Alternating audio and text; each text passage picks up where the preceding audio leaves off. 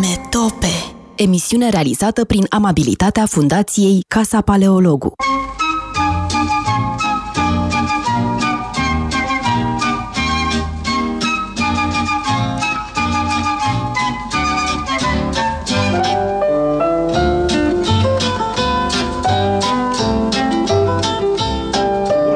Bine v-am regăsit la emisiunea noastră din fiecare marți, la Metope. Răzvan Ioan și cu mine avem astăzi un invitat de care ne bucurăm foarte mult, și anume Anca Dan.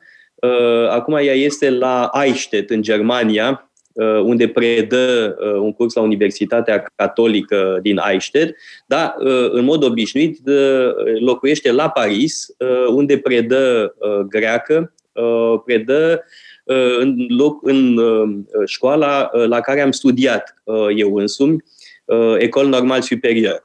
Anca Dan a fost bursier la Ecole Normale Superior din 2001 până în 2004, adică a ajuns acolo exact când plecam eu de la Ecole Normale Superior, și apoi a făcut o teză de doctorat pasionantă, abia aștept să o pot citi în integralitate, despre Marea Neagră, despre cum este văzută, cum era văzută Marea Neagră de către autorii antici, de la Homer până la Strabon, marele geograf care de-al minte scrie și despre geți și daci în geografia sa. E specialist așadar în litere clasice, asta predă, cultură greacă, cultură antică, și totodată este arheolog, mai precis geoarheolog, și o să rog de-al minte să ne explice ce e aia geoarheologia.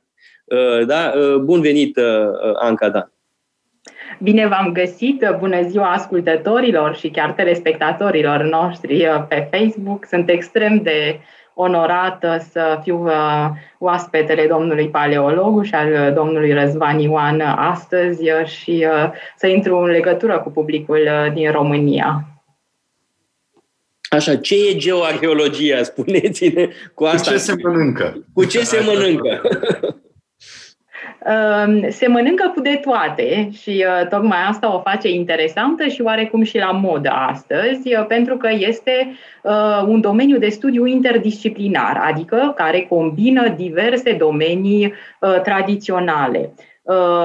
Arheologia, de studiu unor situri unde s-au descoperit ruine sau obiecte din diferite epoci ale trecutului, literele clasice, istoria, adică textele pe care le avem și care sunt fie sub formă de cărți sau de hărți care ne-au fost transmise din antichitate sub formă de copii succesive de-a lungul epocii medievale și apoi a renașterii prin ediții și prin cărți imprimate, dar și geografia și mai exact geosciences, geowissenschaften, adică științele pământului, geomorfologia, geofizica, geochimia, paleobiologia. Ce facem cu aceste discipline? Ne adunăm împreună în echipe interdisciplinare, fiecare cu specialitatea lui, sub umbrela cuiva care este specializat un pic în toate aceste discipline și încercăm să reconstituim un sit arheologic sau o regiune sau se poate face la diverse scări în care oamenii au trăit. Deci scopul este să înțelegem raportul dintre om și mediul natural, cum mediul natural a determinat un anumit tip de societate umană și un anumit tip de cetate, de așezare rurală, dar și cum oamenii au reacționat la modificările mediului înconjurător, cum s-au adaptat la anumite condiții și cum au modificat ei înșiși mediul. De aceea este o disciplină la modă astăzi, pentru că ne interesează schimbarea climatică, ne interesează cum avansează nivelul mării, cum apele acoperă parte din litoralurile care au fost ocupate încă din timpuri neolitice, deci încă de la sedentarizare.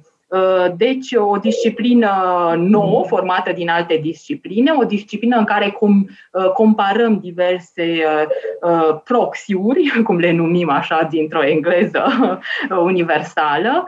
Cu alte cuvinte, munca mea este de a prezenta toate textele pe care le cunoaștem în diferite limbi de-a lungul timpului despre o anumită regiune. Munca arheologului este să facă săpături, să facă prospecții arheologice, mai mult sau mai puțin invazive. Munca celor care sunt specialiști de geografie sunt să reconstituie acest loc în care există o cetate sau unde s-au descoperit anumite urme. Împreună înțelegem cum au trăit oamenii și cum au acționat asupra mediului. Cât de ușor este să stabiliți legături între documente, textele pe care le recuperăm sau care ni s-au transmis din antichitate, și dovezile arheologice sau dovezile geografice? Pentru că îmi închipui că nimeni n-a găsit vreodată un semn cu Achille a fost aici, la Troia, un autograf. Cât de... Bineînțeles, este extrem de dificil, dar nu imposibil. În primul rând, evident, textele vorbesc de multe ori despre locuri care au existat. De exemplu, dacă luăm un text ca și Pausanias, este un perieget, cineva care s-a plimbat prin Grecia balcanică, în diverse situri care erau deja arheologice, între ghilimele, adică care erau un fel de situri muzeu, de sanctuare, de cetăți faimoase. De fapt, Pausanias este strămoșul dumneavoastră. El asta face. El e un fel de ghid turistic, se ocupă de geografie și în același timp povestește de fiecare dată ce vede, care sunt tradițiile. Este un autor absolut pasionant, de fapt. E fascinant, Pausania, și e, în fond, sfântul patron al disciplinei dumneavoastră, nu? Putem spune așa, el este unul dintre numeroși oameni care în antichitate, numeroși ghizi care în antichitate au prezentat locurile de interes celor care veneau, care nu veneau din motive turistice, pentru că înainte de secolul II după Hristos, înainte de epoca romană, nu putem vorbi de un adevărat turism. Oamenii călătoreau în principal în Grecia pentru a vedea locurile sacre. Deci avem pelerinaj, chiar în politeism, în paganism, înainte de creștinism. Oamenii mergeau la temple și acolo vedeau un fel de muzee cu ofrandele date de-a lungul timpului. Dacă mergem la Delphi, chiar astăzi vedem ce au descoperit arheologii, ofrandele diferitelor cetăți, diferiților regi. Și existau acești ghizi turistici care explicau pentru fiecare obiect de unde vine, în mod mai mult sau mai puțin adevărat. Ei bine, Pausanias, în epocă romană, când există un public care are aceste tabieturi, se interesează de diverse locuri care există în Grecia, el compilează toate aceste informații. Da, modelele mele, să zicem, sursele pe care eu le folosesc și mai mult decât Pausanias sunt Strabon, care este geograful prin excelență, deci de la Strabon, care este un autor ce a trăit cam prin timpul lui Iisus Hristos. Acest autor a compilat 17 cărți de geografie ca un complement al cărților sale de istorie contemporană pe care le-a scris și în care a compilat deci toată lumea care a existat la începutul Imperiului Roman, adică în epoca împăratului Augustus, primul împărat. Dați-ne exemple de șantiere pe care ați lucrat. Aș începe cu România și cu un șantier de care mă ocup chiar acum, pentru că mi este extrem de drag, unde lucrez grație invitației lui Alfred Vespremeanu-Stroe și a Luminiței Preoteasa, doi tineri cercetători din România care fac o treabă minunată la nivel internațional, cu rezultate absolut extraordinare, cu foarte multă modestie și cu foarte multă grijă pentru ca să aibă materiale cu adevărat sigure, informații cu adevărat sigure, făcute după cele mai bune metode. Împreună lucrăm așadar în Delta Dunării și încercăm să reconstituim evoluția deltei Dunării. Așa cum știți, toate deltele pe care le vedem astăzi, adică depozitele pe care le vedem la gura unui fluviu, datează numai din Holocen, adică din ultimii 10.000 de ani. înainte de asta, nivelul mării era altfel și deltele care s-au format înainte sunt acum sub apă. Ei bine, noi studiem pentru acești ultimi 10.000 de ani delta Dunării și încercăm să vedem cum s-au dezvoltat diferitele brațe, cum s-au dezvoltat diferitele insule, grinduri care sunt în delta și cum au trăit oamenii acolo, cum le-au modificat și cum oamenii... Dați-ne exemple concrete. Cum s-a modificat delta? Concret, articolul pe care chiar în acest moment îl scriem cu Alfred Vespremeanu-Stroe și Luminita Preoteasa și o echipă de cercetători din alte discipline, Aurel Stănică de la Tulcea, Diana Hanganu, palinologă, studiem nordul deltei și anume brațul Chilia. Ei bine, e bine de știut că în antichitate delta mergea numai până la brațul Sulina. Tot ce este mai la nord de Sulina s-a dezvoltat, erau niște lagune, adică niște părți din mare care au fost izolate de mare de niște cordoane de nisip, și brațul Chilia s-a dezvoltat progresiv, în antichitate fiind încă în acele lagune, iar din secolul XII, deci în epocă medievală, a spart promontoriul între Chilia Veche și Chilia Nouă și a ajuns foarte repede la mare.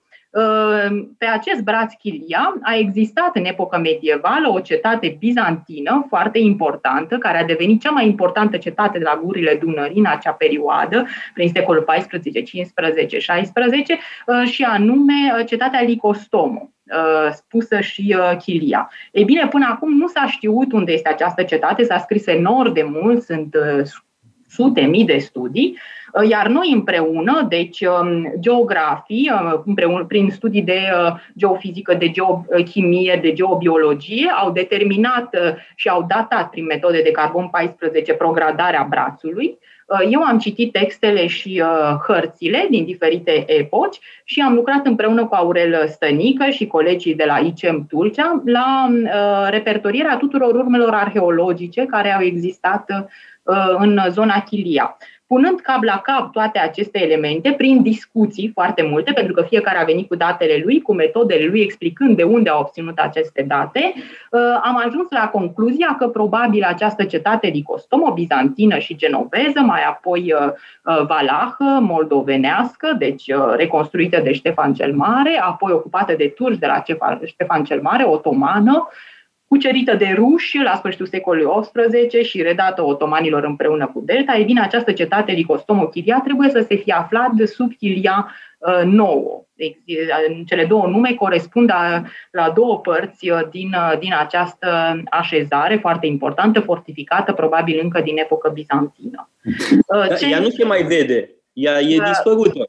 Ea se vede dacă facem săpătură la Chilia Nouă și există urme în peisaj. Nicolae Iorga a putut vizita zona la începutul secolului 20, când Basarabia, deci Bugeacul, intrase în teritoriul României și a văzut aceste ziduri. Din păcate nu au fost niciodată săpături arheologice acolo. Pe partea românească au fost făcute foarte multe investigații la Chilia Veche, pentru că toată lumea s-a gândit că numele cetății Chilia Veche ar trebui să indice această cetate pe care noi o știm, mai ales din texte literare și în particular din hărți, pentru că toate hărțile medievale și de epocă modernă, deci renaștere, epocă modernă, menționează această mare cetate la gurile Dunării, prin care se făcea comerț între țările române, să spunem, Moldova, Valahia, Transilvania și mai departe Ungaria, Polonia și Imperiul Otoman. De aceea, deci ce se aducea din țările române, se aduceau produse agricole, adică miere de albine în mod particular, de la mănăstiri, sau cereale, sau produse animale, iar de la Chilia însăși se cumpăra pește, pentru că se ținea evident post, iar otomanii au fost foarte inteligenți și au știut să dezvolte cu populația creștină pe care au ocupat-o și au dislocat-o în delta aceste pescării, deci lacuri cu pești, și evident toate produsele care veneau pe filieră otomană din Orient. Deci suntem la capătul drumului Mătăsii acolo. Și această Chilia era un hub, să zicem. Asta e un exemplu, da? Cu ce lucrați în delta. Dar alte șantiere care au mai fost? Alte șantiere, eu am creat o misiune arheologică franceză la Ainos, care este tot așa un oraș situat la gura unui fluviu. Este vorba de fluviul Marița, Merici, în turcă, ce formează astăzi frontiera între Turcia și Grecia. Această cetate Ainos a fost locuită cel puțin în ultimii 4.000 de ani și a controlat această gură a fluviului Marița. Fluviul Marița, pe lângă a fi graniță între Grecia și Turcia, este cea mai importantă cale navigabilă în interiorul Traciei. Deci suntem în estul Europei, către frontiera către Asia Este tot așa o cetate cumva sub ape sau cum e? Nu este sub apă, este pe un promontoriu, pentru că oamenii se așezau în antichitate acolo unde nu aveau picioarele sub apă, evident nu aveau capacitățile noastre tehnice, de aceea trebuiau să aleagă foarte bine locurile și de obicei le-au ales atât de bine că majoritatea cetăților moderne sunt situate pe aceleași locuri, de unde la Ainos avem o locuire de cel puțin 4.000 de ani, adică oamenii s-au așezat acolo înainte de venirea grecilor, pe urmă au venit grecii din Eolida, adică din nord-vestul Turciei și din insula Lesbos, și s-au așezat și au creat, să spunem, această apoitie, colonie, împreună cu Tracii. A fost o cetate foarte importantă pentru că este aproape de Dardanele, aproape de strâmtoare și controlează, deci, această cale navigabilă către interiorul Tracii. A fost controlată și de atenieni și pe urmă de diversi regi elenistici. De ce? Pentru că pe Hebros, pe acest fluviu Marița, se aduceau în special metale din munții Balcani și din Rodope. Grecii, când au colonizat, în primul rând ei au căutat produse foarte scumpe și ușor de transportat. Acestea erau metalele, pentru că Grecia este mai săracă în produse minerale. În schimb, grecii aduceau produse de artizanat, adică în special minunata ceramică grecească, pictată, veșminte și alte produse pe care le aveau din Orient, din estul Mediteranei. Și istoria continuă cu epoca romană, epoca bizantină, avem foarte multe biserici ca în toate aceste cetăți tardoantice și bizantine, avem și acolo ocupație genoveză, un castel genovez, avem ocupația otomană, care s-a petrecut fără război, din cauza unor neînțelegeri între italieni, cetatea a fost într-o moștenire, în familia Gateluzzi, cetatea a fost dată de Gateluzzi, tot familia Gateluzzi din Lesbos? Exact, pentru că da, așa este, Gateluzzi, ai dumneavoastră, vecinii dumneavoastră. Să facem o mică pauză publicitară și reluăm această pasionantă discuție. Pregătiți-vă că vreau să vă întreb despre teza de doctorat și despre Marea Neagră. Radio Guerilla.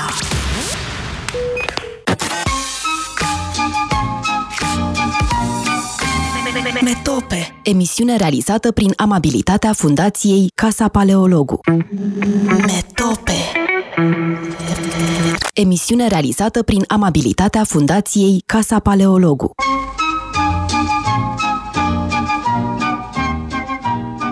Înainte de a vorbi despre Marea Neagră, totuși trebuie să terminăm cu celelalte șantiere arheologice. Dacă am vorbit despre șantierul arheologic din Delta, la care lucrează Anca Dan, de asemenea Ainos, la frontiera dintre Turcia și Grecia, dar spuneți-ne despre șantierele din Rusia. În Rusia am învățat să lucrez și să încerc să concep împreună cu colegii, evident, în toate aceste domenii, metoda noastră de explorare geoarheologică. Și acest lucru s-a întâmplat în special la picioarele Caucazului, între Marea Neagră și Marea de Azov, într-o altă delta a fluviului Cuban, care a transformat complet această strâmtoare dintre Marea Neagră și Marea de Azov, strâmtoarea Kerch. Această strâmtoare am descoperit datorită geomorfologilor germani de la Universitatea din Köln, care au lucrat împreună cu fizicieni de la Universitatea din Kiel și cu arheologi de la Institutul Arheologic German din Berlin, în colaborare cu arheologii de la Muzeul Național de Istorie de la Moscova. Am văzut că această strâmtoare în antichitate nu era un simplu canal maritim, ci era un arhipelag, mai multe insule care se aflau în mijlocul acestui canal.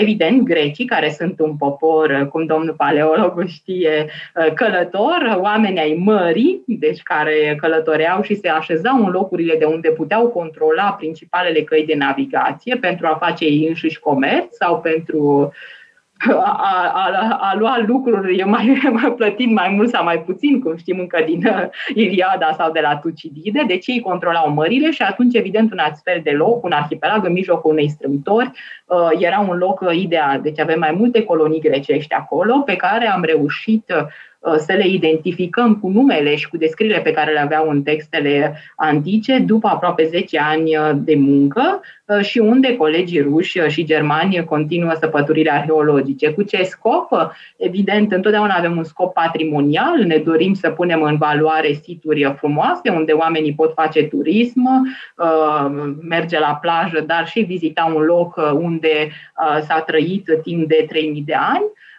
dar și cu scopul de a putea comunica oamenilor de astăzi învățământele din trecut, adică uite cum s-a trăit înainte în această zonă, în condiții mai mult sau mai puțin modeste, cum oamenii au reușit să schimbe mediul înconjurător, câteodată în bine, câteodată cu catastrofe ecologice pe care n-au știut să le prevadă, cum oamenii au migrat întotdeauna, s-au mutat, cum au trebuit să accepte întotdeauna alte populații care au venit, cu care s-au amestecat, cu care s-au masacrat reciproc, cum au avut loc schimbări de cultură, s-a trăit mai bine în anumite epoci, pe urmă s-a pierdut această cultură, această civilizație, aceste condiții extraordinare de viață și așa mai departe. Deci învățăm din trecut și învățăm istoric, dar învățăm și geografic. Ce fel de culturi au întâlnit grecii acolo atunci când au ajuns în această zonă?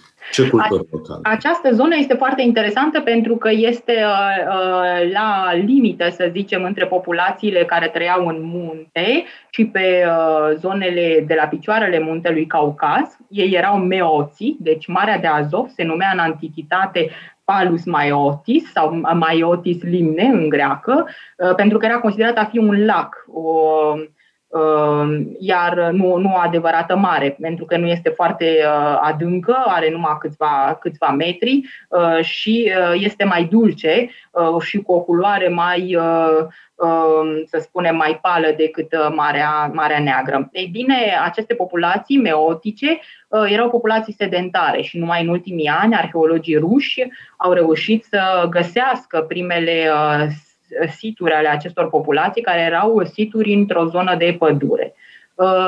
Dincolo de această zonă, deci la nord de Marea de Azov și pe urmă în Ucraina actuală, existau populații de stepă care erau neapărat nomade sau seminomade. Aceștia sunt sciți și mai târziu sunt numiți armați. Evident, sunt nume pe care textele grecești și latinești ne transmit despre aceste populații, care s-au întins până în Dobrogea, pentru că și partea de nord a Dobrogei este o stepă. Iar pentru a crește animale e nevoie să te muți în stepă. Am o întrebare naivă. Care e diferența dintre sciți și sarmați? Nu este deloc o întrebare naivă, este o întrebare extrem de complicată și, din nou, în calitate de grecă, o puteți spune ca toți grecii din antichitate și de după. Deci, populațiile scitice sunt primele populații, să spunem, de origine est-iraniană, cel puțin atât cât putem judeca după cele câteva cuvinte, mai ales antroponime și toponime care ne-au rămas întotdeauna prin intermediar grecesc. Sarmații sunt tot populații migratoare care au un stil de viață asemănător cu al sciților. Sunt alte triburi, pur și simplu, sau uniuni de triburi, nu știm, pentru că toată informația ne vine de la greci, care nu erau foarte în antichitate, ca toate popoarele din antichitate, nu erau foarte interesați să învețe limbile străine și să facă o cercetare detaliată, etnografică, în stil modern. Avem etnografia lui Herodot, dar asta înseamnă o compilație de mituri pe care el le-a auzit din diverse surse, fără să meargă la sursa ultimă. Deci sarmații apar numai din secolul 5-4 înainte de Hristos.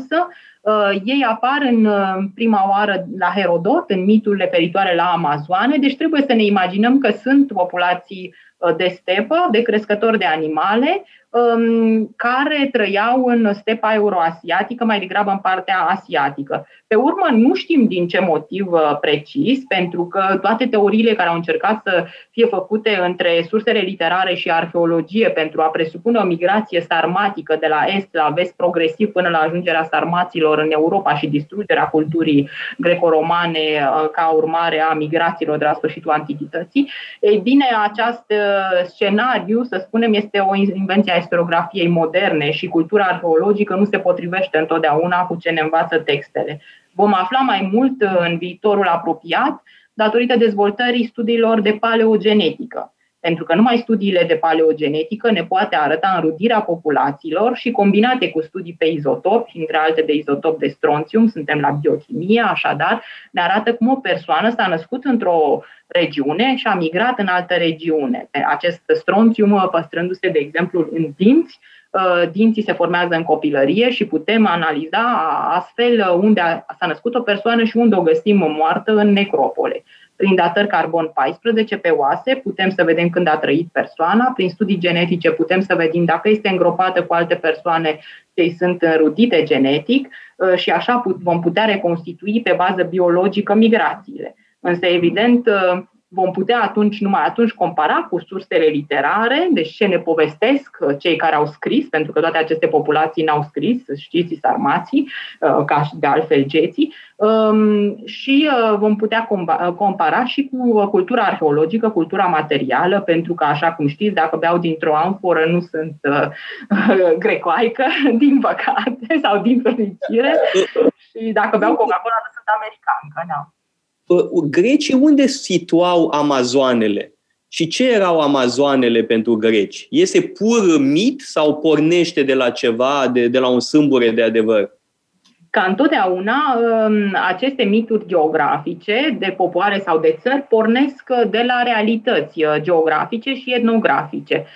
Există înțăpăturile arheologice, în special ale colegilor ruși, celor din țările din fosta Uniune Sovietică, deci până în centrul Asiei, descoperiri de morminte de femei care poartă arme. Acum, întotdeauna au fost categorisite ca fiind mormântul prințesei X sau mormântul preotesei X. În realitate, noi nu știm de ce acele femei sunt îngropate cu arme. Este un simbol social, că aparțineau aristocrației, erau cu adevărat luptătoare. În anumite cazuri, studiile de antropologie, biologie au arătat pe schelete că acele femei mergeau călare și că au fost eventual rănite în război.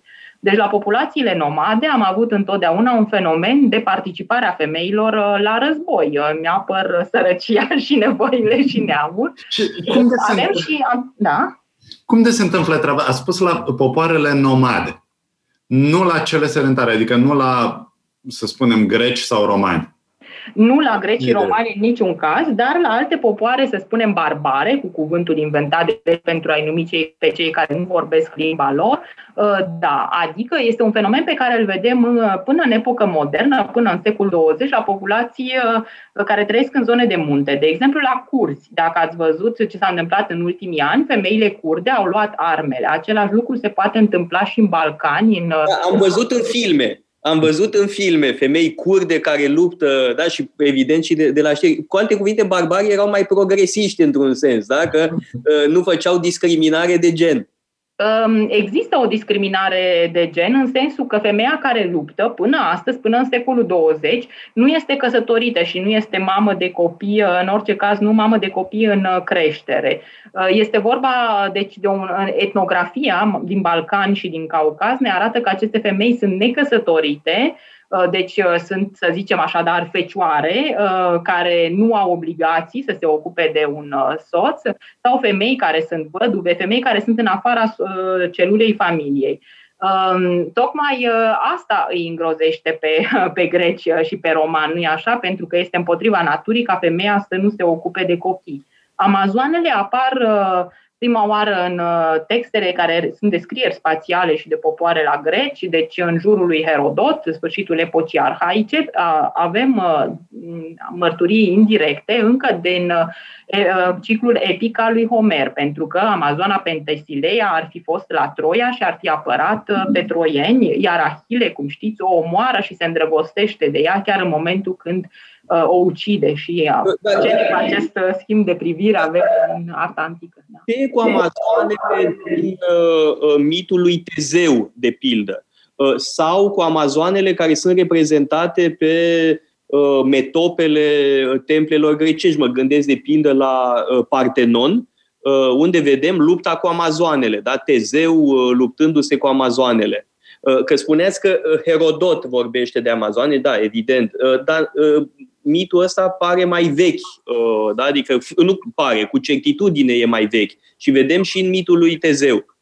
Aveți perfectă dreptate, m-am referit la Herodot pentru că el este cel care localizează într-un text conservat în întregime și face o compilație a tradițiilor referitoare la amazoane, cum trăiesc, cine sunt, de unde vin. Se înrudesc cu sauromații, după părerea lor, lui trăiesc în nordul Caucazului, sunt femei care trăiesc într-un popor de femei, deci vedeți că avem analogii cu etnografia modernă, pentru că aceste grupuri de luptătoare de astăzi sunt necăsătorite și luptă, să spunem, în armată feminină, dacă pot să spun așa, bineînțeles împreună cu bărbații, și în mitul grecesc ele se întâlnesc o dată pe an, procrează și păstrează numai copiii care sunt femei. Grecii au făcut o etimologie populară de la un cuvânt barbar, a cărei etimologie este încă discutată, spunând că amazoanele sunt femeile fără un sân și ar fi tăiat un sân pentru a putea trage cu arcul. Amazon, și toată etimologia și povestea apare la Herodot. De aceea l-am numit în primul rând, dar aveți perfectă dreptate, mitul amazonilor este mult mai vechi, deci intră deja în ciclul troian, deci urcă, să spunem, la secolele obscure. Este un mit care e foarte prezent în mitologia locală, în Asia Mică. Majoritatea cetăților grecești sunt date ca fiind fondate de amazoane în mitologiile locale, care sunt evident recreate, reinventate aceste mituri în diverse epoci. Cetatea Efes, de exemplu, ar veni de la o amazoană, numele ei ar veni de la o amazoană și altele, Neolida, Mirina și așa mai departe, Smirna, Izmir ar fi un nume de amazoană.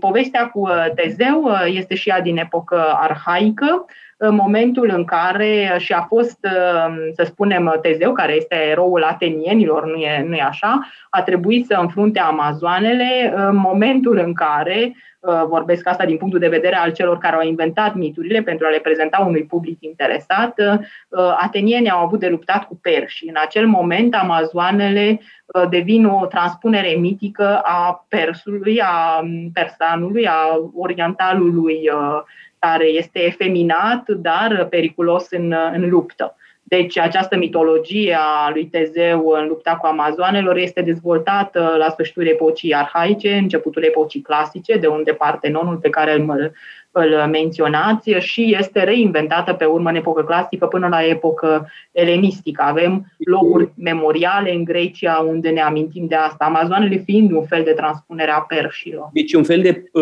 proiecție într-un trecut mitic a unei preocupări din perioada clasică, da? Lupta cu perșii, da? Este imaginea Asiei, cum ar veni, a barbarului nenatural, periculos. Absolut, pentru că mitul, ca orice mit, există. El este format într-o epocă cu preocupările oamenilor, cu cultura oamenilor din acel moment, cu modul în care oamenii din acel moment au fost educați și cu cuvintele pe care oamenii de atunci, cuvintele și modul de expresie artistică pe care oamenii îl au. De exemplu, în miturile amazoanelor din Asia Mică, atunci în aceste mituri se traduc conflicte dintre populațiile grecești și populațiile anatoliene, cum ar fi carienii în Ionia. De fiecare dată, în epoca romană, avem o reinventare a mitului în funcție de cucerirea romană. În Egipt, de exemplu, avem ecouri ale conflictelor cu populațiile din sud, cu populațiile nubiene, unde sunt localizate amazoanele la sfârșitul epocii elenistice, pentru că avem populații nubiene conduse de regine, așa, deci candace și așa mai departe, și sfârșit de epoca elenistică, și atunci amazoanele sunt situate în sudul Egiptului, de exemplu, de către Diodor din Sicilia. Are asta legătură cumva cu narațiunea din Vechiul Testament cu Solomon, care primește vizita unei regine din Shaba? Este aceeași Nu direct, dar pentru că Shaba este o locație diferită de această a Nubiei, a Etiopiei, dar, să spunem, există un pattern, o schemă care se repetă. Da, întregina din Shaba nu era războinică, dar era o femeie tare. Reconducea. Dacă înțeleg eu bine, situarea geografică a amazoanelor se modifică în timp. Se modifică în timp sau în același timp. Ele sunt toate situate întotdeauna la capătul lumii. Există amazoane trace, de exemplu. Deja în această epică homerică vorbesc de poeme care sunt acum pierdute, care sunt similare, au fost oarecum similare Iliadei și a Odiseei, dar despre care știm numai din scoliaj, din comentatori antici. De exemplu, Proclos în Antichitate Târzie face o compilație a întregului ciclu homeric, dar acest ciclu omeric era povestit, exact ca și Iliada și Odiseea, era interpretat, era improvizat la diverse sărbători sacre, la diverse curți aristocratice în Grecia arhaică, clasică, și în acest ciclu, deci, există povestea Penthesileiei în lupta împotriva lui Achilles. Penthesileia se apare și în mitul lui Tezeu, iar această Penthesileie, regatul ei, s-ar afla în Tracia, între România și Bulgaria. Asta are ceva cu tradiția legată de Insula Albă și Ahile? Indirect, pentru că este vorba de un alt episod din viața lui Ahile. Deci are legătură Penthesileia. Mitul Penthesileiei revine la călători, să spunem, din epocă modernă, care au venit în regiunea României și a Bulgariei și au căutat țara Penthesilei la Mesembria, de exemplu, în Bulgaria, la Polonia. Acești călători au căutat și Insula Albă. Aici avem de-a face cu un alt poem din ciclu homeric, așa zis homeric, deci toate aceste poezii care au povestit toată sfârșitul Troiei și, evident, moartea lui Ahile, eroul grec prin excelență, care trebuie să se sacrifice la Troia. Ei bine, acești călători au căutat și locul unde s-ar fi dus Ahile după moarte. Potrivit unor poeme care se datează înainte de, sau cel puțin în secolul 6 înainte de Hristos, Ahile, care era fiul zeiței Teti, s-ar fi dus pe o insulă albă, albul fiind un simbol al morții, ca și astăzi avem anumite civilizații în Asia care poartă doliu în alb, nu-i așa? E bine, insula albă, Leuche, ar fi una dintre destinațiile lui Ahile după moarte, dar fiindcă Ahile este fiul unei zeițe, el nu este cu adevărat muritor. Este muritor, dar nu un muritor de rând, să zicem așa. De aceea, Homer, de exemplu, în Odiseea, îl prezintă în infern, nu-i așa, în lumea de dincolo, și el este unul destul de morocănos acolo. Spune că mai bine să fiu sclav. Ahile, care este caracterizat prin a fi cel mai mândru, pentru că era cel mai puternic, cel mai frumos, cel mai extraordinar, întotdeauna, deci, liber și tot ce poate simboliza mai bine spiritul tânăr grecesc. Ei bine, acel Ahile spune lui Odiseus că era mai bine să fiu ultimul servitor de pe pământ decât să fiu mort. Nu-i așa? O concepție destul de pesimistă despre moarte și antieroică, trebuie să spunem. Ei bine, în alte variante ale mitului, acest Ahile merge și stă liniștit pe insula albă. Există mai multe insule albe în lumea grecească, întotdeauna în extremități, fie în vest, fie în nord, pentru că acestea sunt cele două direcții cardinale care sunt asociate cu moartea, cu mersul dincolo, iar una dintre acestea este în Marea Neagră. Este insula Șerpilor, dar care s-a numit în Antichitate Insula Albă și unde toți autorii antici, practic, care o menționează, o asociază cu Ahile și cu Patrocle, prietenul lui Ahile, pe care Ahile a avut dreptul să-l regăsească după moarte. De-aia e atât de important ca insula Șerpilor să rămână a noastră, da? Că e Ahile, da? Și... da, că tot ați vorbit despre lumea de dincolo. Pe unde se intră în lumea de dincolo? Cum se pătrunde în lumea de dincolo? Care sunt intrările? Da? Aici vorbim de geografia mitică a grecilor. Sunt foarte multe lumi de dincolo.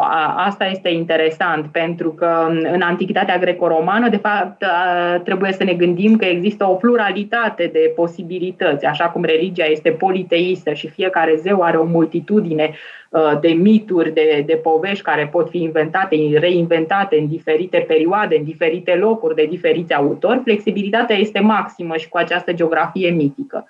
Există foarte multe posibilități, adică începând de la Odiseea, în care lumea de dincolo, cum a spus, și este un cuvânt foarte potrivit acest dincolo, ca în au-delà în franceză, nu este neapărat sub pământ, nu este neapărat în ceruri. În Odiseea este dincolo de ocean, acest ocean fiind un curs, un flux cosmic, să spunem, la Aristotel este de fapt circuitul apei în natură. Este un fluviu cosmic care înconjoară toată lumea, deci nu numai partea terestră. Iar dincolo de acest ocean, mergând pe acest ocean, ceea ce niciun muritor nu poate face, Odiseus, sfătuit de Circe, de magiciana Circe, ajunge în lumea de dincolo, unde își poate vedea mama moartă în timp ce el era plecat la Troia și prin alte regiuni de vagabondaj după război. Alte lumi de dincolo, la Hesiod, deci tot în epoca arhaică, suntem în Tartar, suntem la 9 zile și 9 nopți de cădere de nicovală, adică, cum ar spune în termeni moderni, foarte mulți ani lumină diferență. Suntem într-o altă dimensiune cosmică. La Pitagorei, mai târziu, spre sfârșitul antichității, suntem în ceruri, deci avem spirite care zboară și, dacă știm, Republica lui Cicero, somnul lui Scipio, nu-i așa, mergem pe alte planete și, deci, morții ar trăi pe alte planete. Pe urmă, există variante între morții buni, morții răi, morții intermediari, din purgatoriu în epocă medievală. Când apare în lumea greacă separația între morții buni și morții răi și locuri diferite? Cam când apare asta? Atât cât putem spune, pentru că documentarea noastră este extrem de fragmentară, atât cât spune ar fi în secolul 6 înainte de Hristos, în epoca arhaică.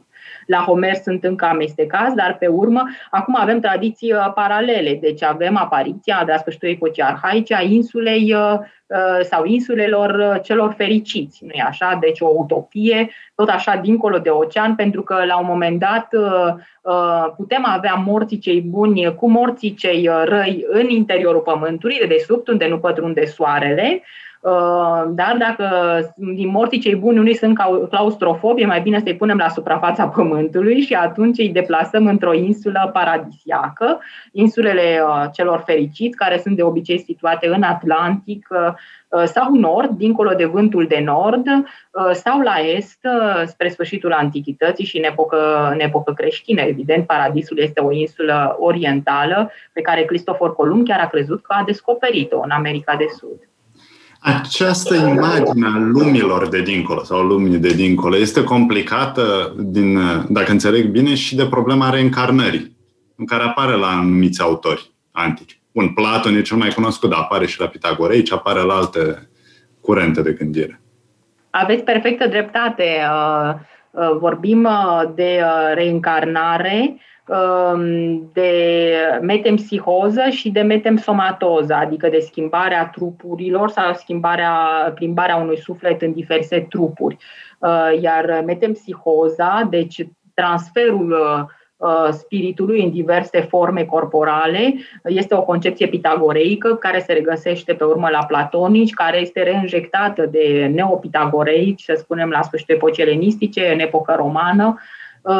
Și da, ca să spunem, să fim mândri de eroul național înainte de națiune, Ovidiu, nu-i așa, care a trăit la noi, el a scris Metamorfozele, nu este nimic altceva decât o istorie a lumii, evident o punerea în formă minunată a mitologiei greco-romane, dar de fapt este o operă filozofică, este o operă istorică în sensul de cercetare, pentru că el povestește cum cosmosul se naște și se transformă de la origini, de la cosmogonie, până în zilele lui, adică la transformarea în divinitate a lui Iulius Cezar.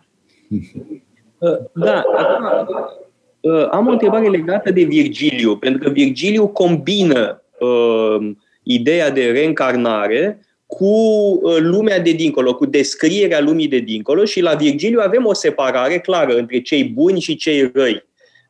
Și la Virgiliu pe unde se intră în lumea de dincolo? La Virgiliu se intră prin Italia, în zona din Napoli. Virgiliu urmează aici o tradiție din Odiseea, pentru că și Odiseu, dacă urmărim acum, depinde de reconstituirea pe care o propunem pentru geografia mitică. Încă o dată, geografia mitică nu este făcută pentru a fi pusă în hartă de obicei. Asta, dacă o luăm în spirit structuralist, așa cum se studiază legendele și povestirile în tradiția lui Prop, să zicem, trebuie să judecăm pe motive mitice. Deci avem un motiv mitic, un motiv folcloric al țării utopice, avem un motiv al țării de dincolo, avem un motiv al țării locuite de femei sau țării locuite de barbari și așa mai departe. E bine, aceste motive mitice au fost retransformate și hrănite cu diverse realități istorice sau cu diverse trăiri, sentimente, emoții ale oamenilor și pe urmă, când apare scrisul și când apare literatura scrisă, compusă în scris, ca să zicem așa, mai ales după epoca elenistică, în epoca clasică și elenistică, iar în epoca romană întotdeauna, Virgiliu deci lucrează, ca și noi astăzi, cu note din diferite ediții și el face aluzie la diverse opere, iar în acest punct el face aluzie la Odiseea, pentru că toată lumea în timpul lui, toți oamenii cultivați care citau pe Virgiliu, știau pe din afară Odisea. Evident, facem o scurtă pauză publicitară și reluăm cu Virgiliu și Ovidiu, da? Mă rog, polaritatea celor doi mari poeți e esențială și trebuie să vorbim despre Ovidiu și în contextul Mării Negre, evident. Deci, scurtă pauză publicitară și reluăm în vreo 3 minute.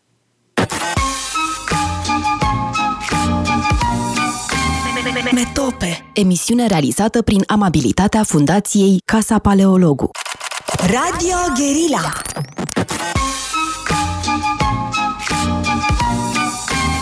Metope, emisiune realizată prin amabilitatea Fundației Casa Paleologu.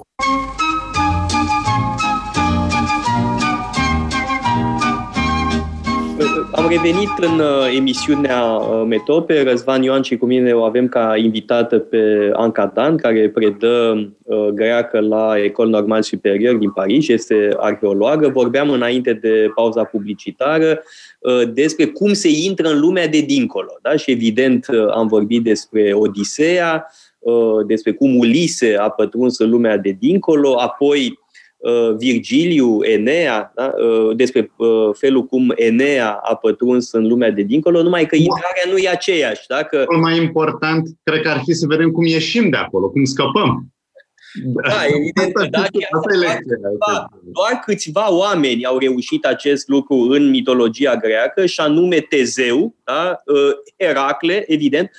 By the way, o să avem un curs despre Heracle, eu voi ține un curs despre mitul lui Heracle, despre destinul lui Heracle la autorii tragici, la Sofocle, la Euripide și la Seneca.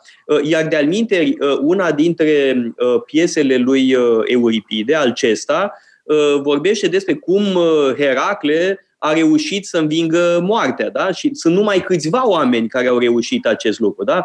Tezeu, Heracle, Ulise, Eneas și Orfeu.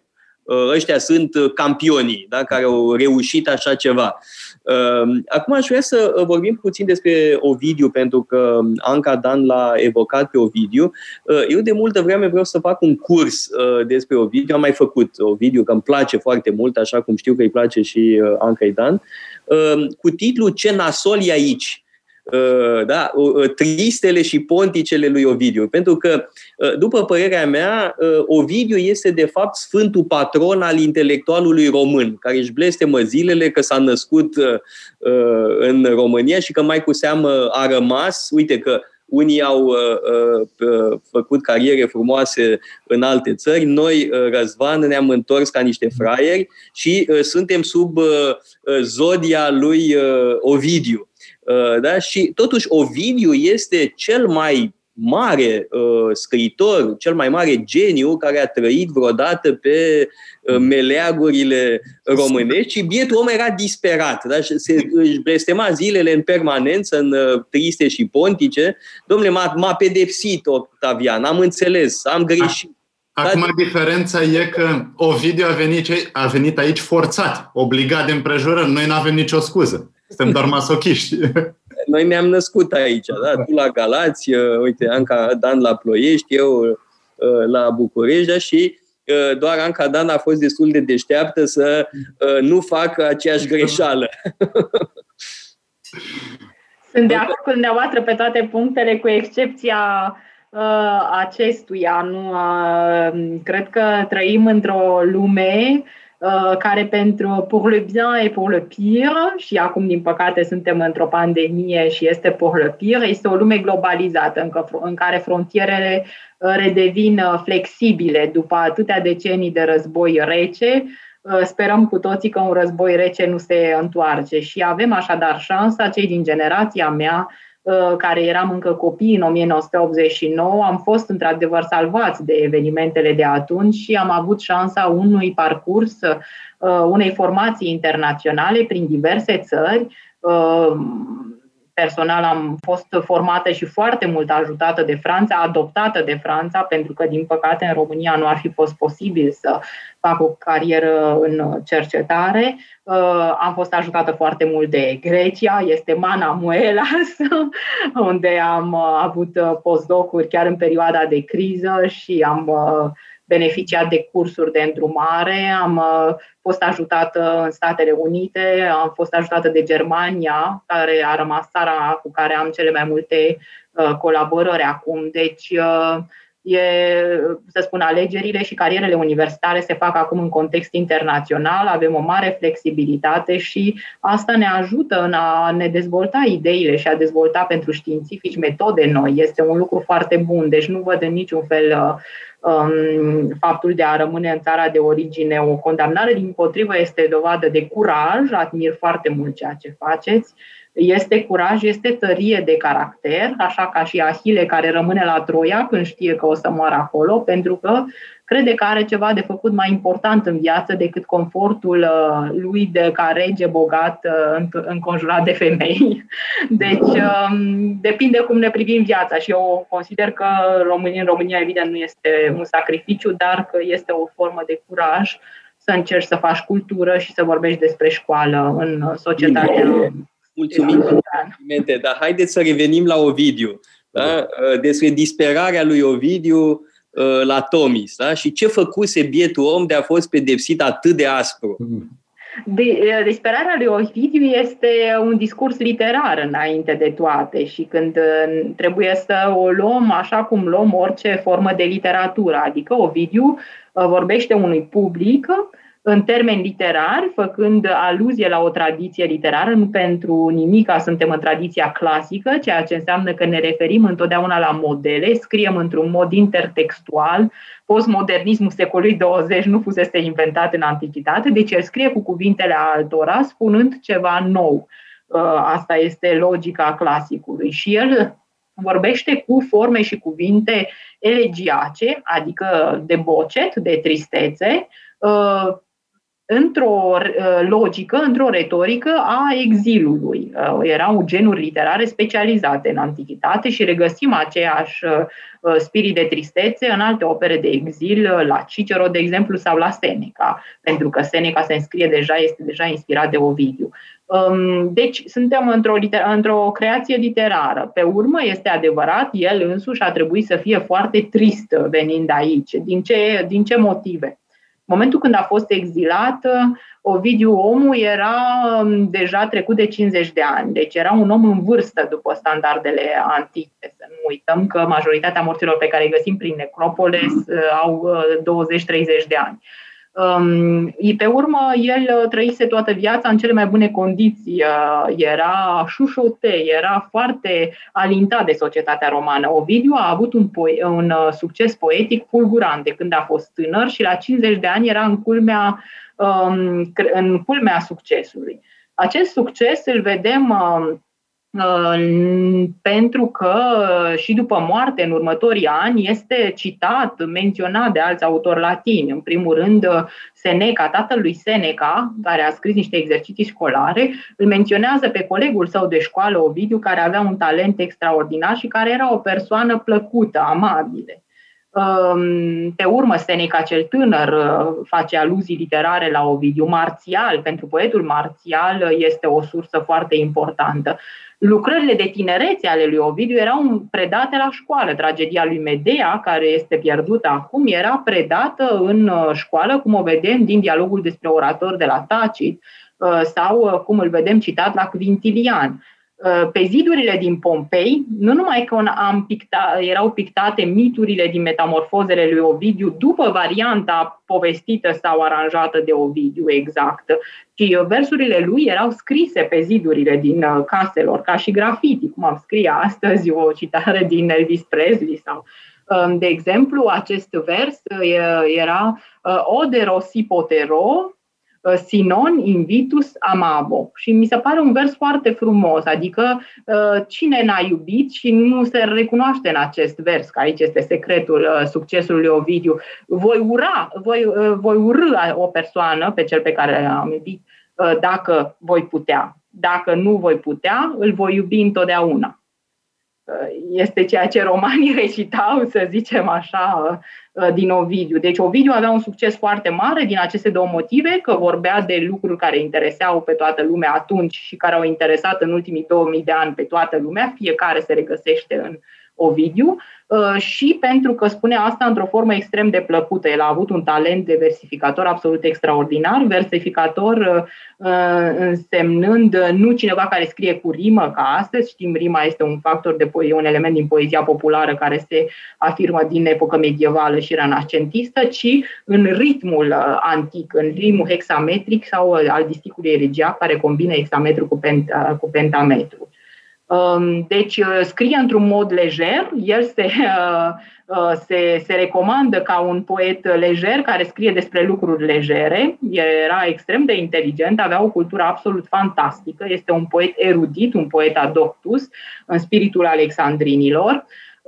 Și a avut trei elemente, trei părți în creația sa poetică, prin care a devenit faimos și pentru care a fost citit în toate epocile. Deci este unul dintre foarte rari autori antici care este citit tot timpul.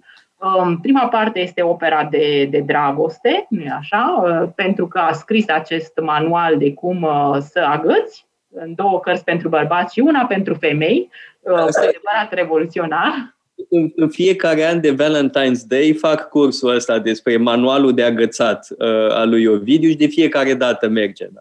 E plin la fiecare ediție. Da, e plin la fiecare ediție. Eu sunt curios, au fost și cursanți care au recidivat? Au vrut să aprofundeze? A fost cineva care s-a supărat. Era o doamnă care a fost indignată de porcoșenile lui Ovidiu și a plecat. Bun. Dar, în general, nu, au fost și care au revenit pentru a recapitula lecțiile lui Ovidiu. Dar revenind la opera lui Ovidiu, da, care are mai multe, dimensiuni. Da? Mai sunt fastele, sunt trisele, că este o operă foarte variată. Da, deci pe lângă poeziile de dragoste pe care le-a scris în tradiția elegiacilor anteriori, Tibul, Properțiu, are aceste manuale de dragoste. Când i s-a atras atenție, timpurile s-au schimbat. Nu mai suntem pe vremea lui Tibul și Properțiu, nu mai suntem în generația care a cunoscut războaiele și care era mai permisivă. Intrăm acum într-o generație sub domnia lui Augustus, în care Augustus încearcă să facă ordine. Se întâmplă așa cum ar fi în anumite societăți și țări prietene actualmente, unde a fost o perioadă democratică și unde se revine la o strictețe religioasă. Așa a încercat să facă și Augustus și atunci, evident, ca și astăzi, în acele țări, persoanele care vor să continue o atitudine libertină, liberală, nu sunt chiar pe placul autorităților. Și nici Ovidiu nu a fost, i s-a atras atenția și el a continuat în spiritul lui de jucăuș, adică a scris un manual de cum să te vindești de dragoste. Numai că în Remedia Amoris și-a bătut joc pur și simplu de legislatorul care îi cerea să termine cu fluturașii de tinerețe și învățând pe tineri cum să scape de dragoste, îi învață cum să aprofundeze toate chestiunile agățatului sau al jocului amuros, spunându-le cu alte cuvinte că nu e așa de rău dacă te părăsește iubita sau iubitul, pentru că da, poți să faci alte lucruri în care nu sunt nici ele pe placul lui Augustus, deși a agravat vina în această creație. El are o a doua parte a creației care a fost motivul principal pentru care a fost foarte bine cunoscut în epocă bizantină, de exemplu, pentru că a fost tradus în greacă, în epocă renascentistă, și anume Metamorfozele, deci este sursa principală pentru mitologia greco-romană. Iar în acest poem de Metamorfoze a fost deci învățat la școală ca poezie, a fost sursă pentru toată arta. Mergem în orice muzeu european vrem și la Muzeul Național de Artă și sigur vedem mai multe opere inspirate din versiunea lui Ovidiu a Metamorfozelor. Pe lângă a face mitologie, Ovidiu nu este un Apolodor, să zicem, nu este un Higinus din epoca augustană care compilează niște mituri. El face o poezie și comunică întotdeauna, vorbește atât la nivelul individului, îți spune ceva despre sentimente, despre senzații, despre locul în societate, dar și la nivel politic. Metamorfozele sunt un poem politic și un poem filozofic, cum l-am spus, pentru că este vorba de metempsicoză și o doctrină neopitagoreică. A încercat să scrie faste. Am o întrebare aici. Pentru că, într-adevăr, în Metamorfoze e faimosul discurs împotriva mâncatului de carne. Da? Este pledoaria pentru veganism, am spune. Da? Și argumentația este pitagoreică, da? Că se reîncarnează. E un pasaj absolut sublim. Da? Este un discurs superb, da? Despre înrudirea dintre om și animal. Acum, cât de mult putem crede că Ovidiu credea așa ceva? Adică Ovidiu nu este totuși animat de o filozofie epicuriană mai degrabă? Aceeași întrebare mi-o pun în legătură cu Virgiliu. Cât era de serios Virgiliu când adopta punctul de vedere pitagoreic în Eneida? Și mă întreb de asemenea dacă cumva referința la Pitagora, la Ovidiu, nu cumva este un mișto, da, o miștocăreală, un pretext doar și poate chiar o aluzie la Virgiliu. Mă întreb. Există, într-adevăr, aveți perfectă dreptate, este discursul lui Pitagora despre veganism. Nu știu dacă Ovidiu era vegan și asta nu am putea ști decât dacă vreodată se descoperă mormântul lui Ovidiu, nu-i așa, că nici măcar nu știm, presupunem că a murit la Tomis, dar nu știm, nu am avut niciun fel de urmă arheologică. Și nu avem nicio informație decât din Sfântul Ieronim, care dă data morții lui Ovidiu în croniconul său.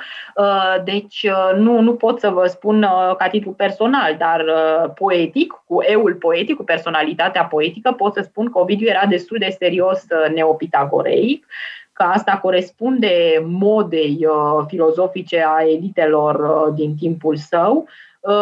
Dar, într-adevăr, este foarte batjocoritor, caricatural, la adresa lui Virgiliu în mai multe episoade din Metamorfoze, pentru că Virgiliu fusese poetul, să spunem așa, oficial, îndrăgit, cel care a făcut treburile așa cum trebuie. Bună oară, Virgiliu, nu-i așa, scrie această epopee Eneida, prin care se romanii își asumă originile troiene, nu-i așa? Deci noi suntem troieni și ne-am luat revanșa împotriva grecilor. Ei bine, Metamorfozele lui Ovidiu, originile Romei sunt grecești.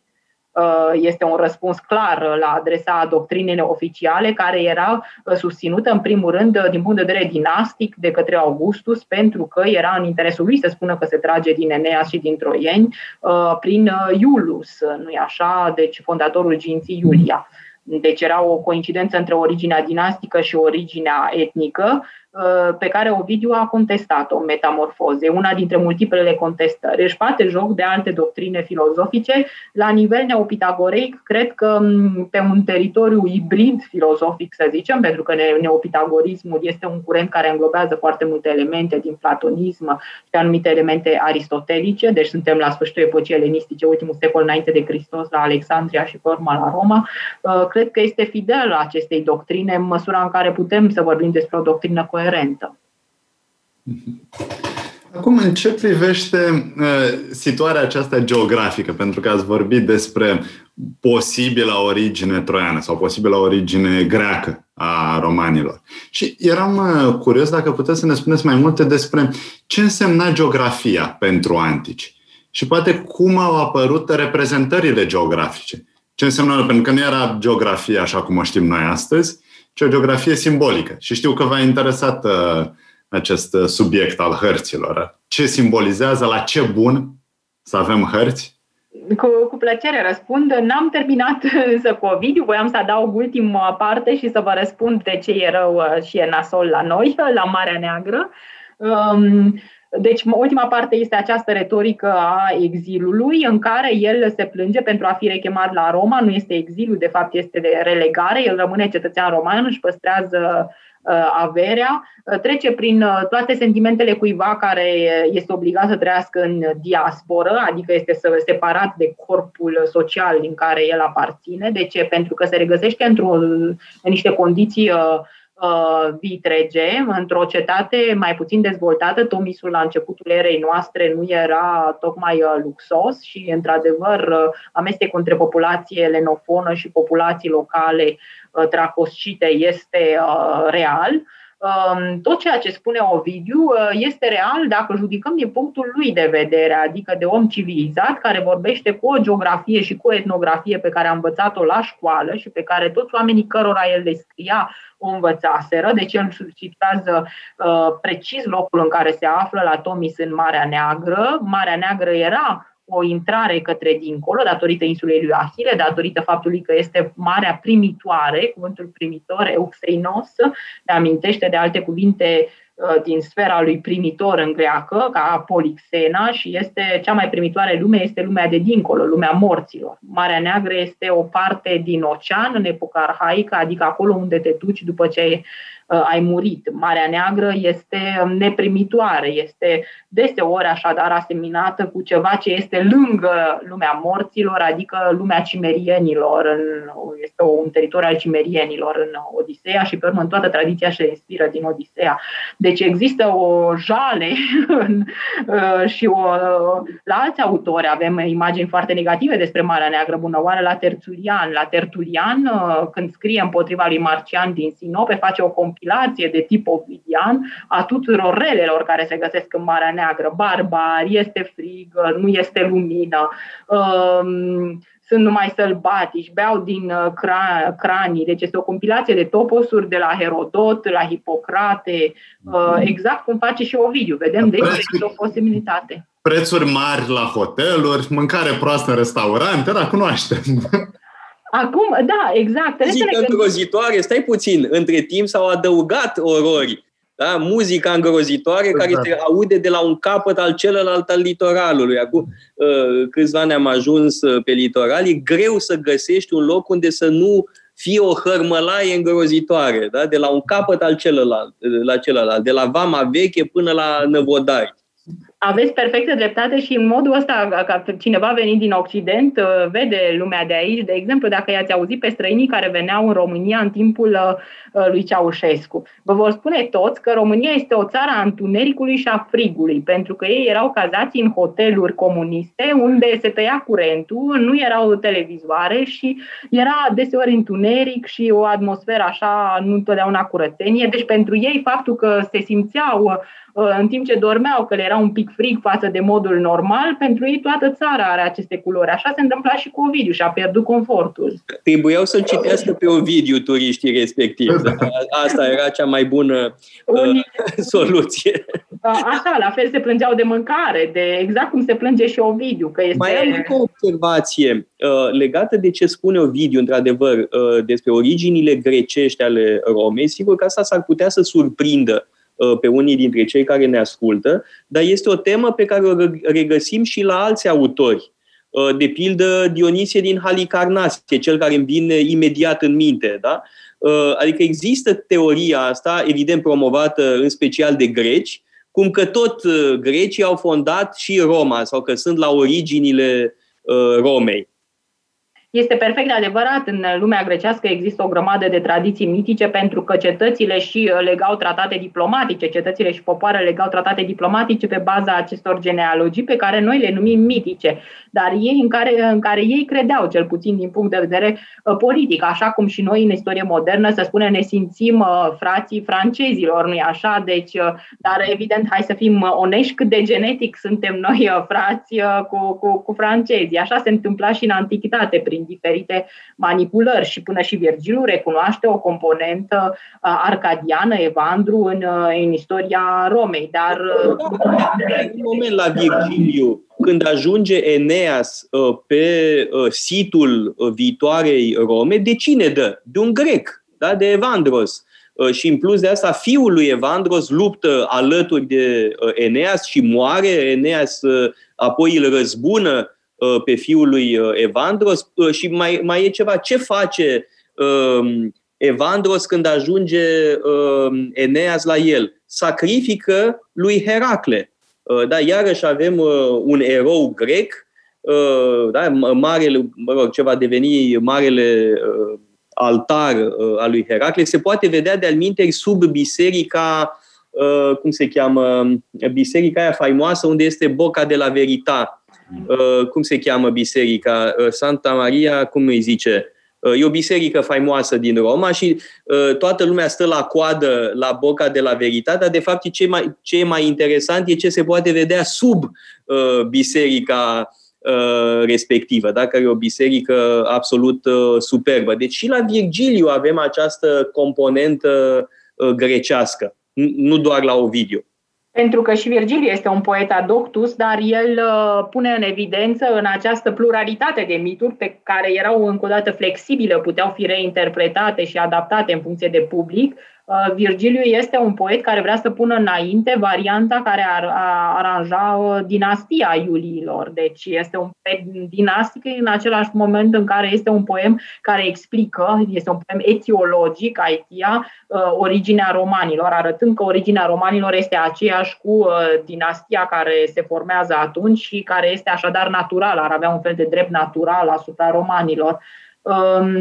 Vorbind de Ovidiu, de starea lui la Tomis, Ovidiu este un poet, este un psiholog extrem de fin. A fost de altfel un alt element care i-a asigurat,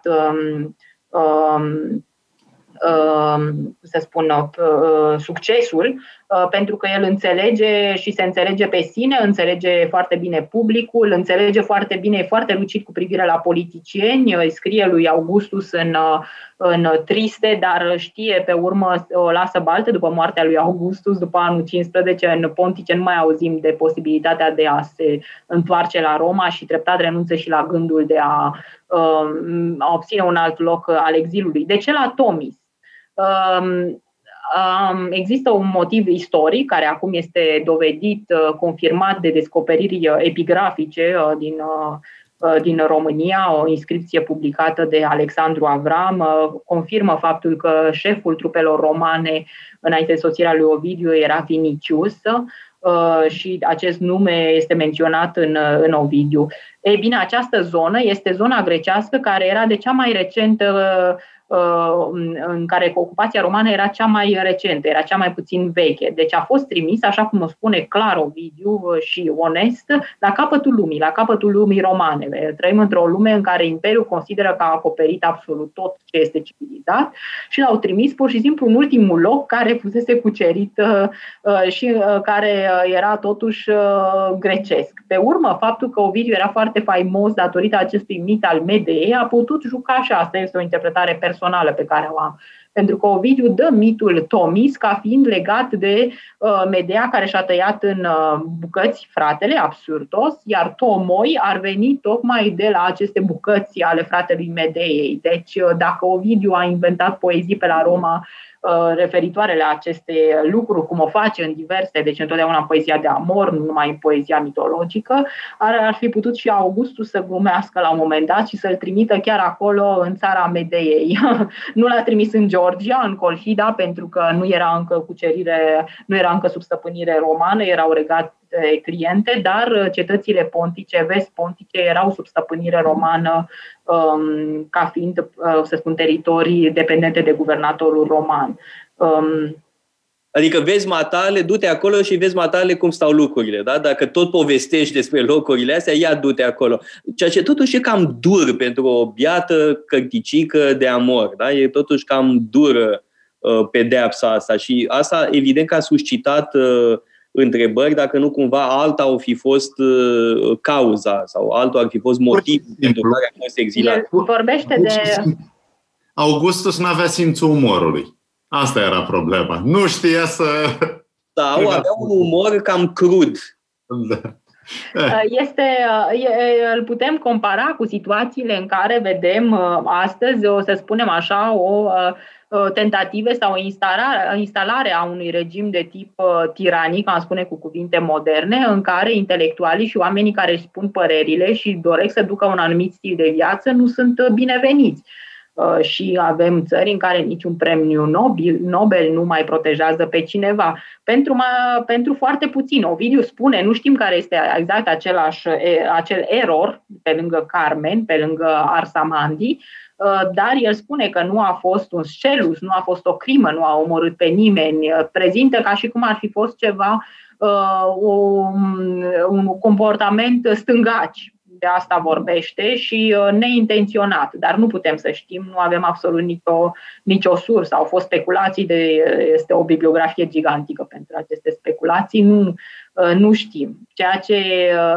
Știm ceea ce ne spune el și ce aflăm de la contemporani pe urmă, că a fost cineva căruia a plăcut viața, era cineva extrem de modern, el ar fi fost foarte fericit să trăiască astăzi, era la curent cu toate lucrurile tinerilor, deci era, spune, este un alt protest al lui față de toți poeții care erau la mod atunci și favorizați de regim și care erau tradiționaliști, care și-ar fi dorit să trăiască în timpul lui Achille, în timpurile grecilor clasici și așa mai departe. Ovidiu se ridică împotriva tuturor și zice, nu, mie îmi place să trăiesc astăzi și cu tineretul de astăzi, pentru că uite unde tehnica de astăzi ne-a adus.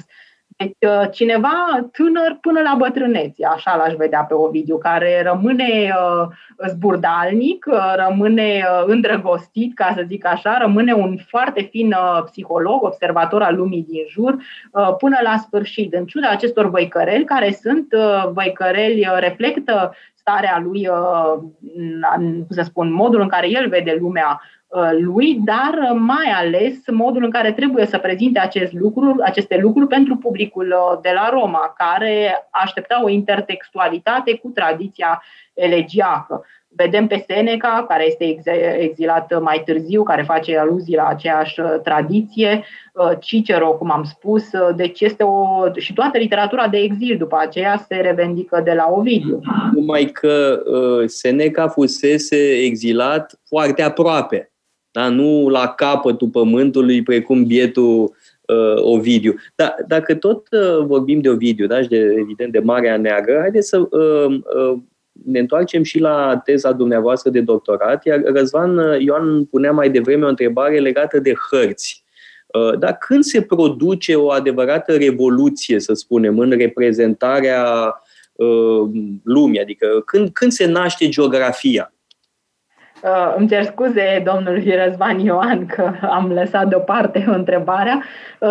Da, deci și există o legătură cu Ovidiu, care, cum spuneam, este un poet învățat, un poet care este sensibil la poezia alexandrină. Ei bine, tocmai la Alexandria se inventează geografia în sensul strict al cuvântului. Vorbesc aici din nou de o interpretare personală pe care nu o găsiți în alte surse. Sunt idei pe care le expun în diverse cărți și articole pe care le-am scris. Cuvântul geografie a fost inventat de Eratostene. Eratostene, pe care îl amintim cu toții de la școala primară, ciurul lui Eratostene, nu-i așa, numerele prime.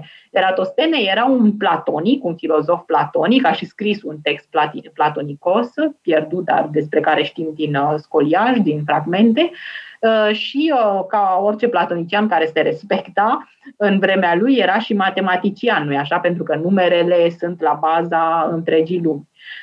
Această formație filozofico-matematică a lui a putut-o completa, să zicem, cu elemente literare, istorice și greci și egiptene, pentru că Eratostene, care era din Cirene, deci din Libia actuală, a mers să trăiască la curtea Ptolemeilor, la Alexandria, în secolul III înainte de Hristos.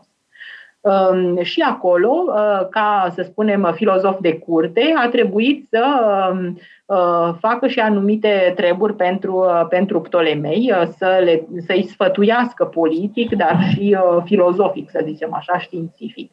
Ei bine, acest Eratostene a reușit să calculeze circumferența globului terestru în pe la jumătatea secolului III înainte de Hristos cu o precizie uimitoare.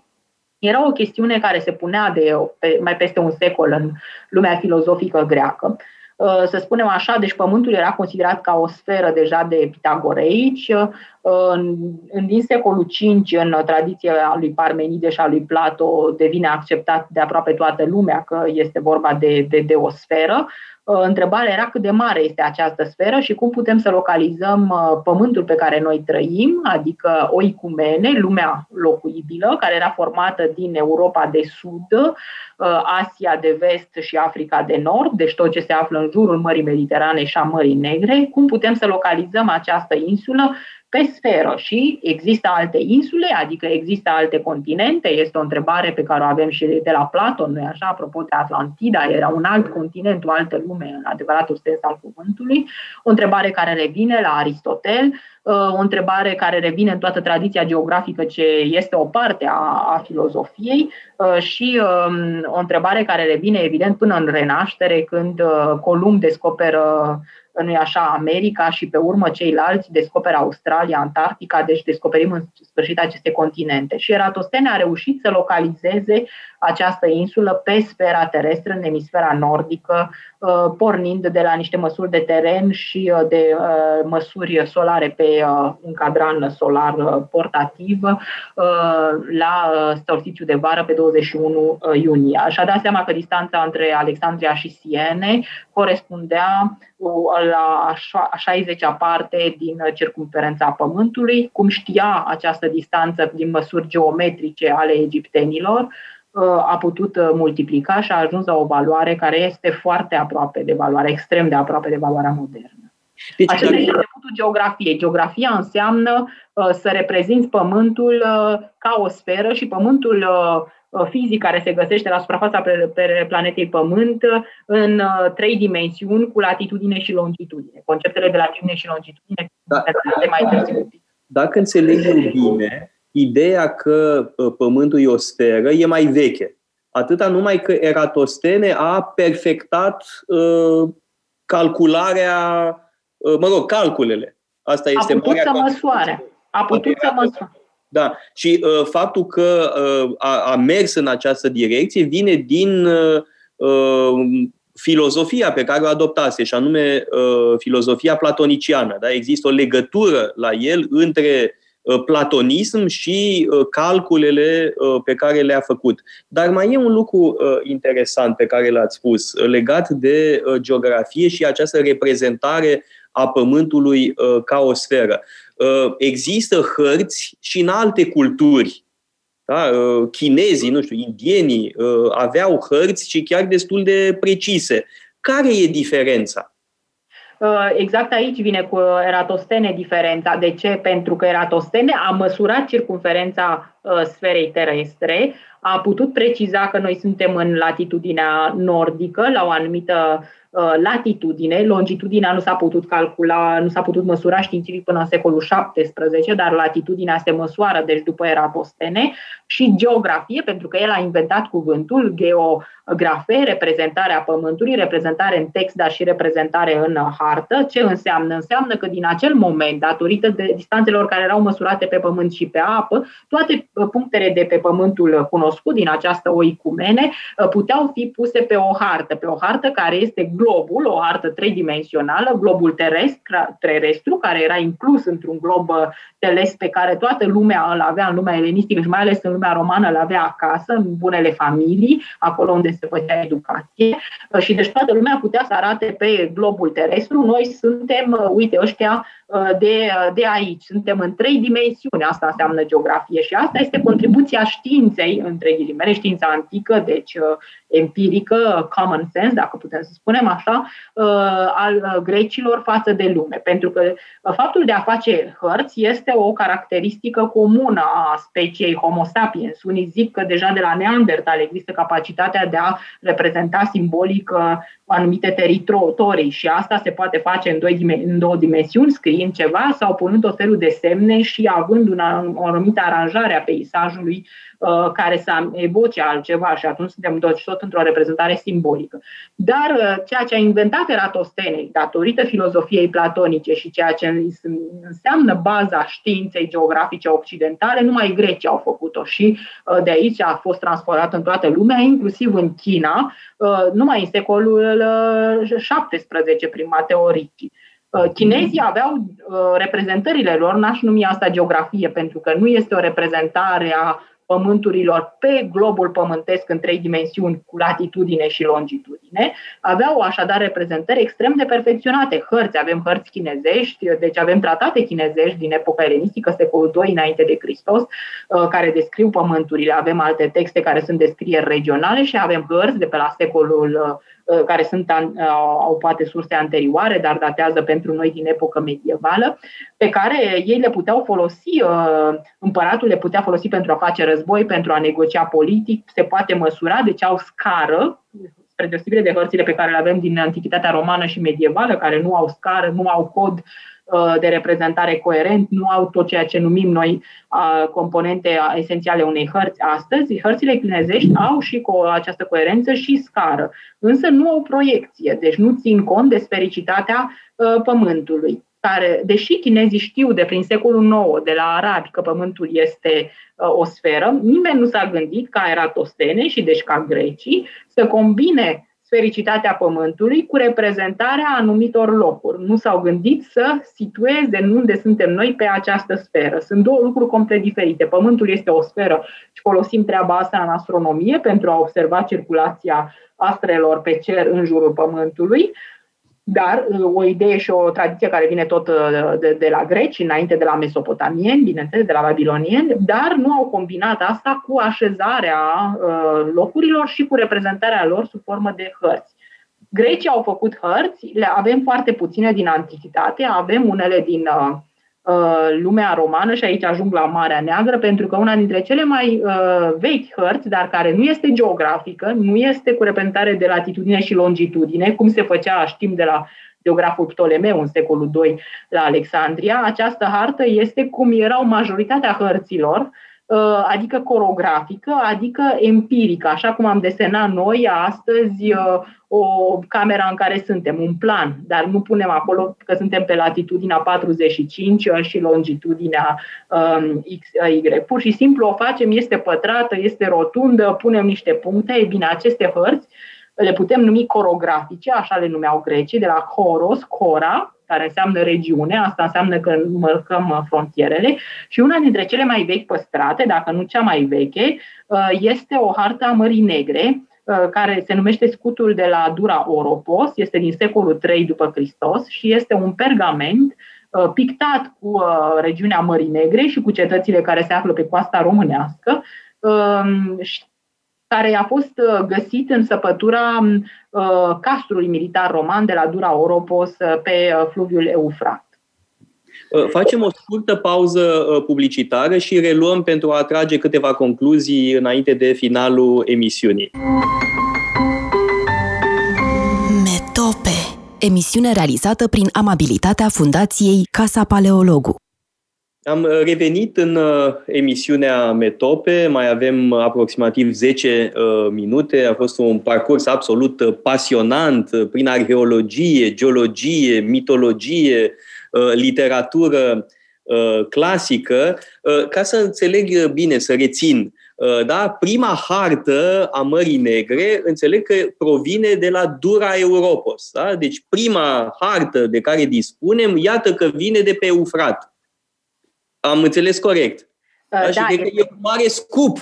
E un mare scup pentru majoritatea celor care ne ascultă. Pentru mine e un scup în orice caz. Nu știam că prima hartă cu Marea Neagră e de la Dura Europos. Însă, revenind la ce discutam despre geografie și reprezentarea spațiului Mării Negre, schimbă asta foarte mult felul în care grecii vedeau Marea Neagră, adică o vedeau în primele secole ca fiind un teritoriu spăimos, da, un fel de țară apropiată, un teritoriu, un spațiu al barbarilor, al pericolelor și al apropierii de lumea morților. Și apoi, grație lui Eratostene și grație acestei revoluții, de fapt, în reprezentarea spațiului, cumva le e mai puțin teamă de acest spațiu spăimos, acest spațiu mitic. Teama le trece destul de repede, câteva secole înainte de Eratostene, când colonizează practic întreg conturul Mării Negre. Știm de la Plinius că o estimare la începutul epocii romane a coloniilor fondate de greci în secolele 7-6 în jurul Mării Negre ar fi de 90. Majoritatea erau ioniene, în special din Milet, din Turcia de astăzi. Deci da, la început, dacă credem cel puțin o reconstituire a lui Strabon, care proiectează ce ar fi crezut grecii cu secole înainte, dar confruntând acest lucru și cu tradițiile acestea mitice despre care am vorbit, Homer, poemele pierdute, da, la început Marea Neagră era un fel de altfel de ocean, era un capăt al lumii, o lume a barbariei. De ce barbarie? Pentru că trăiesc alte popoare decât grecii și mai ales trăiesc popoare care nu sunt sedentare, trăiesc popoare care nu au cetăți, nu au state cu frontieră, trăiesc în căruțe, trăiesc călare. Aceștia sunt sciții, sarmații, populațiile stepelor, trăiesc populații care sunt extrem de violente în Caucaz și vedem că popoarele caucaziene au perdurat până astăzi pentru că au fost în comunități închise care nu au vrut să se amestece prea mult și nu au fost binevoitori cu grecii. Deci, da, era un pământ greu pe care grecii au trebuit să se instaleze datorită problemelor din Marea Egee, dar pe care în secolul V, să zicem așa, l-au considerat ca fiind domesticit, în momentul în care au spus că marea care înainte era neprimitoare, Axeinos, de fapt Axeinos în greacă este un calc fonetic după un nume iranic, Akshaina, care înseamnă neagră, întunecată, pentru că primul nume al Mării Negre ar fi fost dat de perși, de la care găsim din ce în ce mai multe urme arheologice acum în Marea Neagră. Acest Axeinos, din prima parte a secolului V, devine Euxeinos, deci marea binevoitoare. Euxeinos binevoitoare primitoare, la Euripide, de exemplu, dar care face încă aluzie și la acel tărâm al morților, pentru că tărâmul morților este cel mai primitor, dar fiindcă acolo sunt cei mai mulți oameni, mai mulți morți decât vii, normal, în istorie. Ajutați-mi, vă rog, memoria mai slabă. Nu cumva în Herodot este vorba de Darius, care ajunge la Marea Neagră și reacția lui văzând Marea Neagră? Absolut. Există o tradiție mai multe tradiții despre Darius sau despre generali perși care au exclamat cât de extraordinară este Marea Neagră. De ce Marea Neagră este extraordinară? Pentru că nu are insule, pentru că atunci când te afli la capătul Bosforului, la Istanbul, vezi o întindere de apă care într-adevăr seamănă cu un ocean. Nu bănuiești că mai există o lume terestră dincolo de această lume. Și da, fraza este în Herodot. Știm din ce în ce mai multe lucruri despre această campanie a lui Darius și despre prezența persă în Marea Neagră datorită arheologiei în ultimii ani. Dar ce am aflat nou? Că această tradiție a lui Herodot nu este o fantezie. Există mai multe surse grecești, Ctesias, Strabon, despre cât de mult s-a avansat în Europa regele Darius, dar știm că perșii controlau nordul Mării Negre și regiunea aceasta despre care am vorbit mai devreme, Strâmtoarea Kerch, combinând surse literare de tipul Ctesias, care este un medic grec care a trăit la curtea regelui pers, cu documentare arheologică. Avem acum o inscripție ahemenidă în caractere cuneiforme, în veche persă, descoperită în Rusia, pe situl arheologic de la Tamhan. Avem fragmente de drumuri regale perse din secolul IV, deci perșii erau prezenți și asta și explică de ce ei au dat numele Axeinos, un nume deci care înseamnă ca și astăzi negru, întunecat, pentru că Marea Neagră era Marea de Nord. Nordul este asimilat cu culoarea neagră în sistemul cromatic din Asia Centrală. Ați vorbit despre geografie, despre crearea de hărți și este o modalitate de a stăpâni ceva, de a organiza ceva, de a exercita un anume control asupra zonei respective. Dacă ai o hartă bine făcută, poți să organizezi, poți să administrezi zona. E acesta obiectivul principal al geografiei, obiectiv care s-a păstrat de-a lungul istoriei. Mă gândesc aici și la ce se întâmplă în perioada marilor descoperiri geografice, deci mult mai târziu, când hărțile se fac tocmai pentru a arăta, pe de-o parte, cât de mare este un imperiu, care a reușit să cucerească peste mări și țări, teritorii, și, bineînțeles, pentru a favoriza chiar investițiile. Cei care au bani în metropolă vor să știe în ce pot investi în aceste teritorii peste mări. Nu e puterea aceasta obiectivul principal? Aveți perfectă dreptate, ne aflăm aici în biblioteca din Alexandria, nu-i așa, cu Eratostene, care a fost activ în constituirea bibliotecii din Alexandria, a cărui fond l-a și folosit, pentru că pentru a face harta lumii, pe care a și descris-o în lucrările sale, a trebuit să compileze literatură și distanțe din diferite texte literare, pornind de la Homer până la toate rapoartele de expediții ale lui Alexandru cel Mare în Asia și ale seleucizilor, care erau cei mai buni prieteni, adică cei mai buni dușmani ai Ptolemeilor din Egipt. Așadar, compilație literară, da, cu puțină matematică, pentru că distanțele itinerarii între două puncte au fost transpuse pe sfera terestră și în parte calculate. Este un fenomen progresiv care continuă până în secolul II după Hristos cu Ptolemeu. Deci ce a făcut Eratostene a fost să propună pentru prima oară un sistem de catalogare matematic platonician al tuturor informațiilor pe care le știm despre popoarele și cetățile din toată lumea. Deci este o punere în formă, o ordonare. Nu a avut utilizare militară imediată, deci Ptolemei nu au folosit această geografie pentru cucerire, dar a avut o utilitate științifică și de prestigiu, pentru că atunci când, știți că până în epoca secolului XIX sau poate până în secolul XX, oamenii de putere își asociau imaginea cu un glob pentru a arăta că dacă au cunoștințele, atunci stăpânesc lumea. Acum lucrurile s-au schimbat, paradigma s-a schimbat datorită democratizării cunoștințelor, dar până eu să vă spun că nici n-am simțit cât a trecut timpul. A trecut atât de repede, pentru că a fost absolut pasionant și trebuie să vă smulg o promisiune, și anume de a reveni în emisiunea Metope, pentru că am rămas cu multe întrebări nepuse și sunt convins că și ascultătorii noștri au rămas cumva flămânzi încă să mai afle lucruri despre antichitate, despre geografie, mitologie și așa mai departe.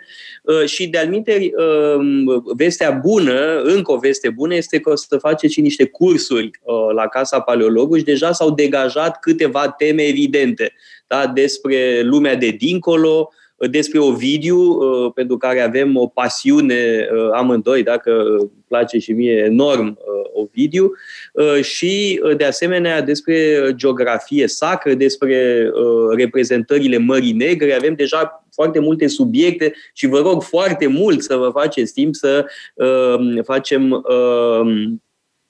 cursuri, să faceți cursuri și la Casa Paleologului.